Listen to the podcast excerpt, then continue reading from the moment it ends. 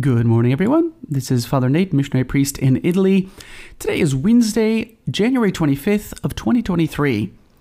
And today we celebrate a very special feast. It's the conversion of St. Paul, apostle.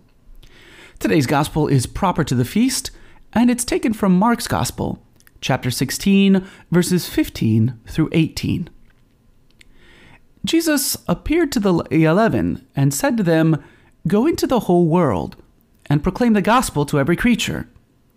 Whoever believes and is baptized will be saved. Whoever does not believe will be condemned. These signs will accompany those who believe. In my name they will drive out demons. They will speak new languages. They will pick up serpents with their hands, and if they drink any deadly thing, it will not harm them. They will lay hands on the sick, and they will recover. Today we celebrate the feast of the conversion of St. Paul. It's the only liturgical celebration of a conversion that we have in the calendar. And so it's worth considering first our own conversions, and second, our prayers for the conversions of others. Again, since today's feast is the only one dedicated to a conversion in the whole liturgical year, it's worthwhile to consider the way that St. Paul viewed that event and then try to apply that vision to our lives. Now, one thing that stands out is just how often St. Paul refers to it. For instance, in the book of Acts, the event of his conversion is recounted in its entirety three times once in the third person, and twice by Paul himself. And Paul makes reference to the event of his conversion in five of his letters the letter to the Galatians, 1st and 2nd Corinthians, Philippians, and 1st Timothy. In other words, the event of his conversion was constantly present in Paul's mind, and he often uses it to recall God's mercy towards him. For instance, in the 1 Corinthians example, that's uh, chapter 15, verses 8 through 10, after recalling his conversion, he adds, I am the least of the apostles, not fit to be called an apostle, because I persecuted the church of God. But he, he doesn't just leave it there. He adds, But by the grace of God, I am what I am, and his grace to me has not been ineffective. On the one hand, this reminds us of the spiritual exercises, in particular, that meditation on our own sins. To recall our own sins keeps us humble. It reminds us not to trust in ourselves. As St. Philip Neri used to pray, Lord, beware of Philip. Today he might betray you. Lord, beware of Philip.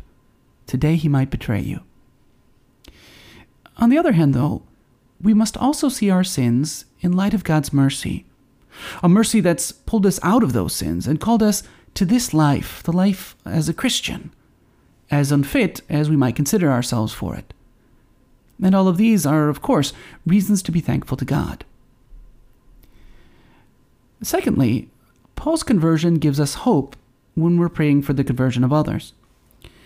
Regarding this, uh, Fulton Sheen writes I'm sure that many members of the church in those days must have prayed that God would send a good coronary thrombosis to Saul.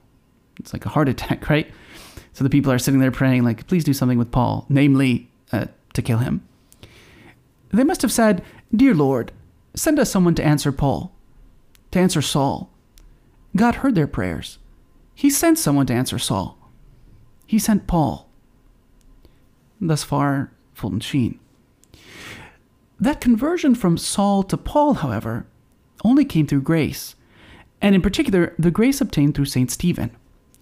On his sermon for the Feast of St. Stephen, St. Fulgentius of Ruspe comments that it was Stephen's love that paved the way and even paid the price for Paul's conversion.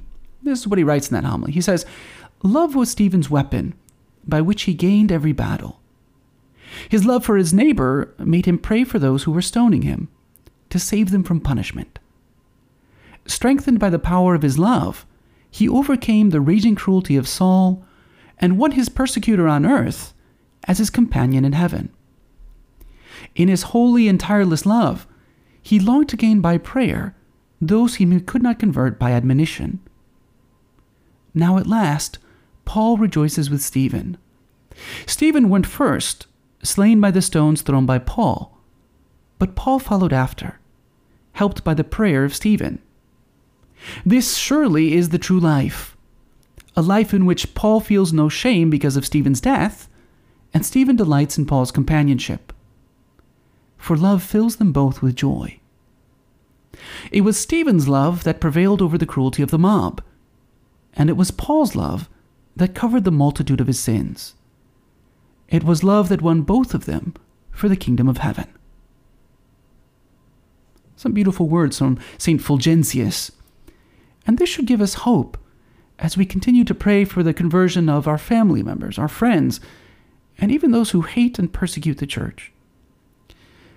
Today, then, let's ask through the intercession of Mary, Queen of the Apostles, and St. Paul, for the grace of gratitude at our own conversions, and for perseverance in trusting in God and that He works miracles, even the conversion of those who seem far away.